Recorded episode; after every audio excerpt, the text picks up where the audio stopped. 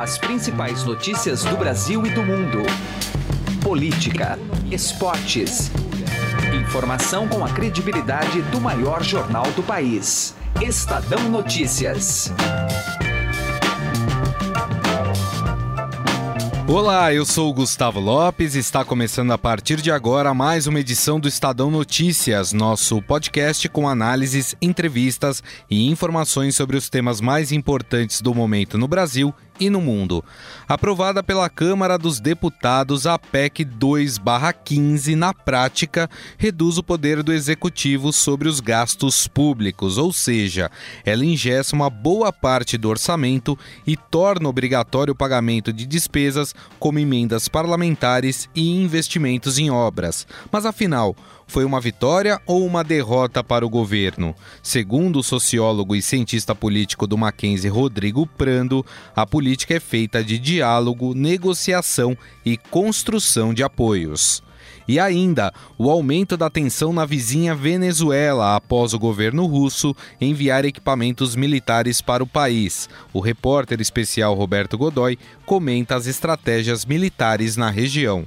O Estadão Notícias é publicado de segunda a sexta-feira, sempre às seis da manhã, e você pode nos seguir e assinar gratuitamente nas plataformas iTunes, Deezer, Spotify, Google Podcasts e qualquer agregador de podcasts. Sejam bem-vindos e boa audição. Estadão Notícias. Alguma vez você já parou e pensou o que 1% pode fazer a mais pela sua previdência? Pode parecer muito pouco, mas faz a conta aí. Em alguns anos, essa diferença pode render uma viagem, uma casa ou até mesmo mais tranquilidade na sua aposentadoria. Agora, não vai descobrir isso só lá na frente não, né? Compare agora aonde rende mais. E eu garanto para você que a XP é uma ótima opção para sua previdência. Acesse xpi.com.br e traga sua previdência para XP. XP Investimentos, mudando para sempre o seu jeito de investir. Estadão Notícias. Política.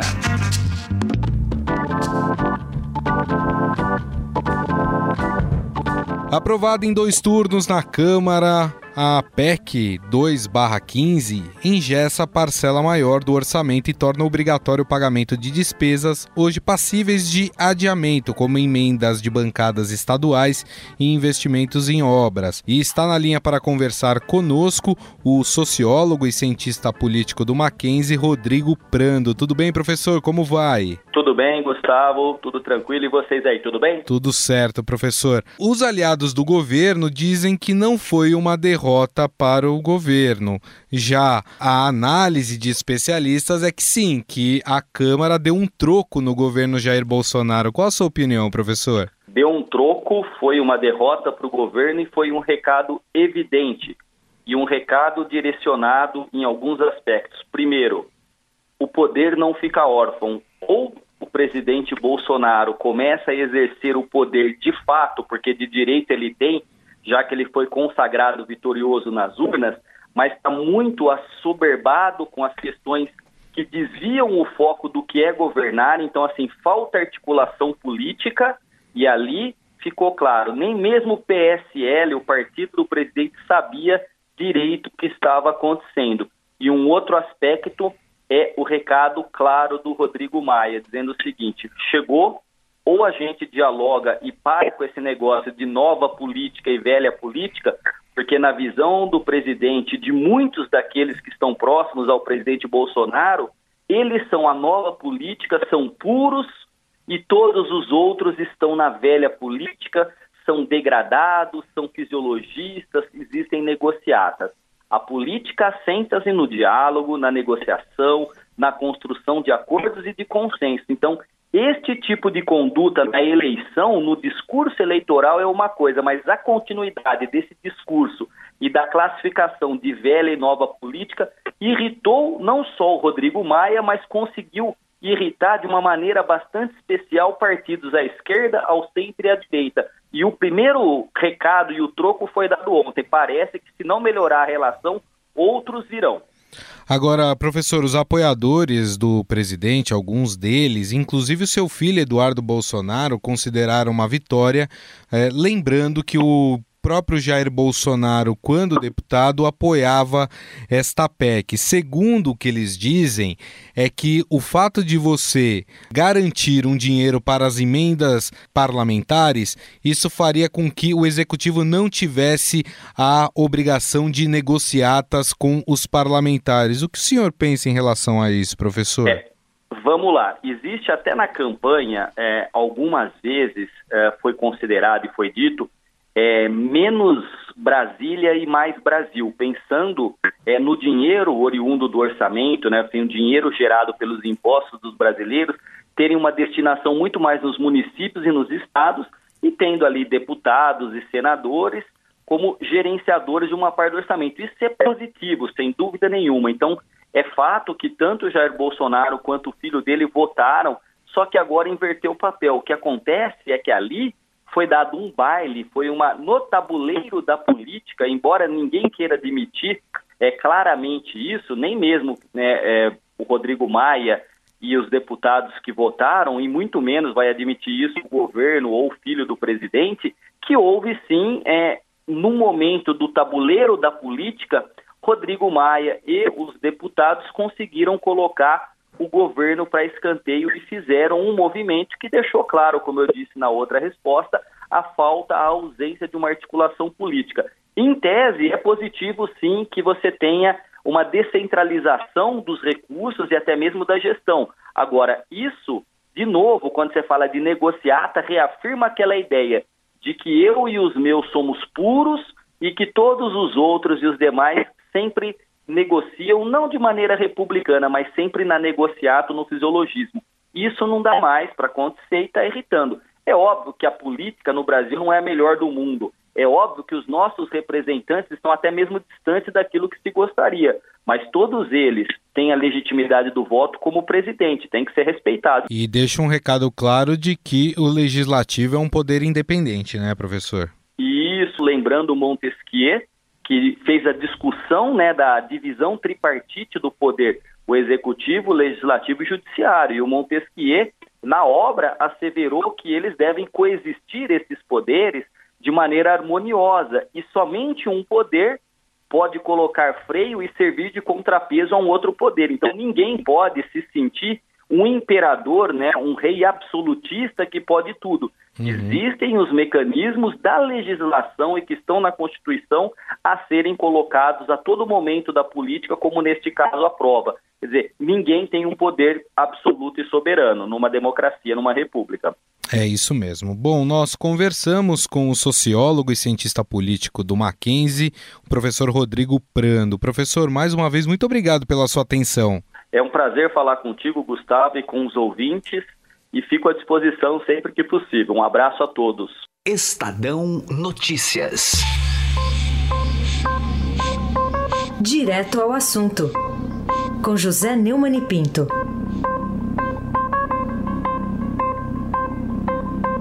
Segunda-feira eu pus no meu blog do Neumann, no Estadão, portal do Estadão, um artigo chamado Maia atira na reforma, mas mira na Lava Jato. Aconteceram algumas coisas nesses dias que, de certa forma, atualizam meu artigo. A prisão de Moreira Franco, sogro de Rodrigo Maia, soou alarme. Se o Congresso não se mexer, vão todos. Lembro-me bem quando se chamava a OAS de César Mata Pires, genro de Antônio Carlos Magalhães, de Obrigado, amigo sogro.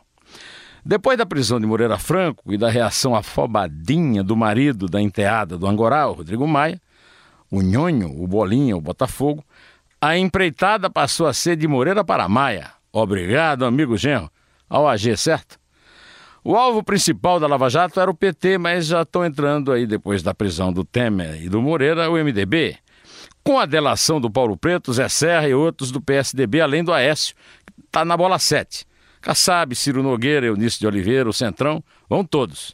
Mas a velha política que de velha não tem nada, já colocou preço na reforma da Previdência. A Lava Jato. O Guedes ou Moro? Bolsonaro, que já acumula problemas demais, não tem como não optar pelo Guedes. A reforma da Previdência vai é, de refém para o prêmio que é o lixo para o, o projeto o pacote anticrime do Moro. estão armando uma autoanistia, a Mela Jato. Uma parte já começou a agir, mandando tudo o que tem de caixa 2 para a Justiça Eleitoral. A Lava Jato só tem uma chance: atirar rapidinho acima da cintura. Ao que tudo indica, Moro dançou.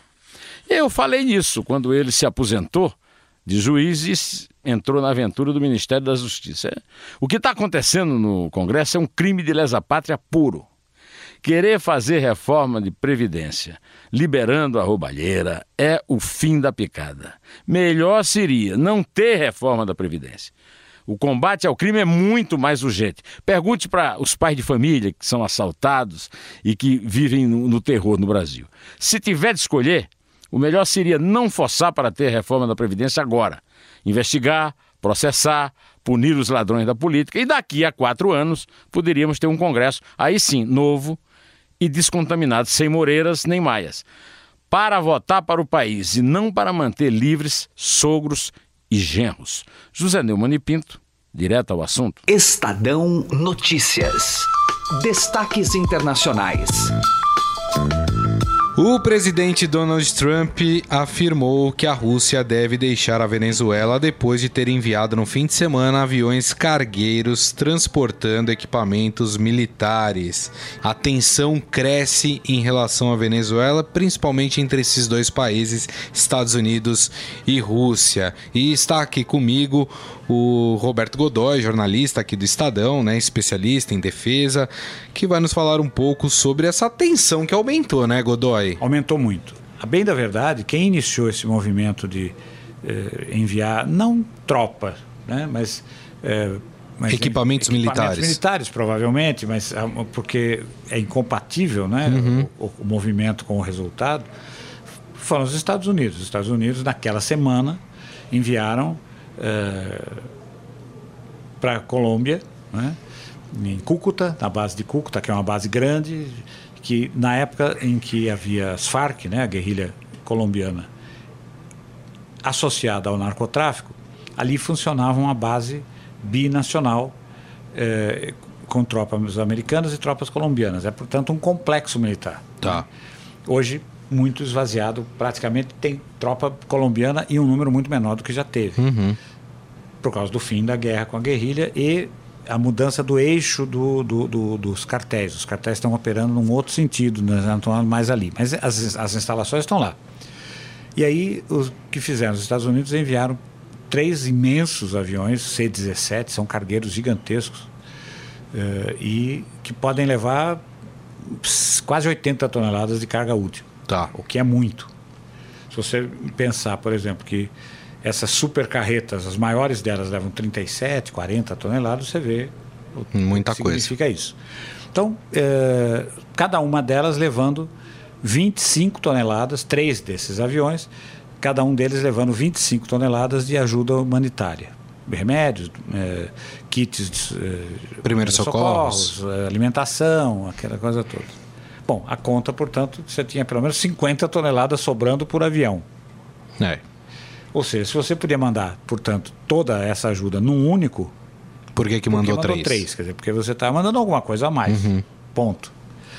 Os russos, que são muito mais é, truculentos nesse tipo de, de atitude, quando chegou, é, ou seja, é como se fosse um jogo de xadrez. Os Estados Unidos fizeram esse movimento, eles fazem o movimento deles. O movimento deles foi enviar uma tropa de 100 homens, é, que é uma infantaria de elite, é regular. São tropas regulares do exército regular, uma tropa de uma, tá. um, um, grupo de, de, de, infantaria, mas é um grupo de uma infantaria de elite, é, apoiados por 35 toneladas de equipamentos que, che que chegaram num outro avião simultaneamente. Ali os dois viajaram juntos. Tá. Qual é esse outro avião? É um gigante um Antonov 124, que é capaz de levar 130 toneladas, é Nossa. maior ainda que um. E que teria chegado com 35 toneladas. Dizer, então, que gente ruim de logística, né? Como se eles não tivessem, se nenhum dos dois, tanto os Estados Unidos como a Rússia, não tivesse aviões menores, mais adequados a esse tipo de coisa sim, sim. e tal. Quer dizer, ou seja, me engana que eu gosto. Tá? Ali tem eh, muito mais equipamento do que isso. No caso russo, faz até algum sentido, porque a Rússia é a principal fornecedora de equipamento militar para a Venezuela desde 2005. Tá. Então, é, nos últimos anos, principalmente nos anos Maduro, a manutenção dos equipamentos entrou numa fase realmente muito crítica. Uhum. É, um, provavelmente em, em, meio a essa carga que a gente, essa carga fantasma que a gente não, não, não tem um, um meio de detectar, deve haver peças, componentes de é, reposição, atualização, modernização do equipamento que está lá. Né? Como se você fizesse uma revisão do seu carro e aí trocasse coisas do carro, para né? ele funcionar bonitão. Sim. Né? Umas coisas assim. É, só que dessa vez tem também 100 homens, né? 100 combatentes, uma centena de combatentes, oficiais, mais três oficiais, e um general que foi meio que um líder do, da, da missão, tá. apenas para dizer: olha, está aqui o pessoal. Entregando. Tal, entregando. Né? Antes disso, eh, já haviam sido deslocados para lá um número não conhecido do Esquadrão Wagner. O que é o Esquadrão Wagner? É esse pessoal que terceiriza a guerra. Seriam mercenários, na terminologia antiga. Tá. Por, que, por que, que você faz isso? Primeiro, porque você se livra de uma porção de obrigações. Segundo, que é uma tropa sempre de elite. Esse pessoal do, do Esquadrão Wagner, por exemplo, é quase todo oriundo da infantaria Spetsnaz, que é um, uma faca na boca, é o melhor grupo, um dos melhores grupos combatentes do mundo, né? E eles já estão lá há algum tempo. A missão deles seria garantir o, o, o governo, dizer, o núcleo, garantir fisicamente, dizer, o próprio Maduro, a família do Maduro, e garantir que, num caso extremo, eles saiam do país. E há uma outra questão, que foi uma informação exclusiva que a gente publicou no domingo, que é a presença de 4.500 eh, soldados cubanos em batalhões de 500 homens, com dois generais eh, de brigada comandando. Tá. Uh, um deles é um especialista em inteligência, o que me deixa muito arrepiado. O que, que significa isso? É. Né? é um interrogador que não é visto em público há mais de um ano, quer dizer, ou seja, é um sujeito que se eclipsou intencionalmente. Uhum. Né? Eles estão usando fardas do exército colombiano, insígnias do exército colombiano. Então, o capitão cubano passa a ser um capitão venezuelano, desculpe. Tá. Passa a ser um venezuelano. Né? Tá ali diluído no meio, falam espanhol. Eles têm essa atitude ali, né?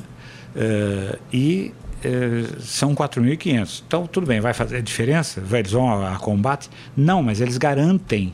O que se sabe é que a partir de El Tigre, eles criaram um, um, um cinturão? Um cinturão a Caracas, veja bem, não é nem para impedir uma, uma força invasora e tal, mas para impedir uma rebelião das próprias, interna das próprias Forças hum. Armadas. Comprometer essa rebelião tá. das próprias Forças Armadas. Então, as tensões aqui do lado, nosso vizinho. Isso. Né, são muito, estão crescendo extraordinariamente. E não podemos nos esquecer de uma coisa: qualquer tipo de ação militar na Venezuela passa necessariamente por dentro do território brasileiro, pelo espaço aéreo brasileiro, que já se sabe será negado. Ou seja, a gente vai ter que entrar, a gente vai ter que entrar na briga para garantir o nosso espaço. É verdade, tem toda a razão. Bom, este Roberto Godoy que nos falou um pouco aí desse crescimento de tensão não só dentro da Venezuela, mas envolvendo outras nações. Godoy, mais Nós, uma vez. Inclusive. Nós, inclusive. Nós, inclusive, né? Godoy, mais uma vez, muito obrigado, muito obrigado viu? Gustavo. Estadão Notícias. Chegaram novidades no Shop Together, o e-shopping com mais de 300 marcas como Lenny Blanc, Schutz, Carol Bassi, além de marcas exclusivas como Mixed, Animale e Ricardo Almeida. E o melhor, você pode parcelar suas compras em 10 vezes sem juros e receber tudo em casa, com entrega imediata e troca fácil e sem custo. Acesse já e confira shoptogether.com.br. Shop Together se escreve Shop 2 Gather. O Estadão Notícias desta quinta-feira vai ficando por aqui. Contou com apresentação minha, Gustavo Lopes, e montagem de Nelson Volter. O diretor de jornalismo do Grupo Estado é João Fábio Caminoto. Mande seu comentário e sugestão para o e-mail podcast@estadão.com. Um abraço e até mais. Estadão Notícias.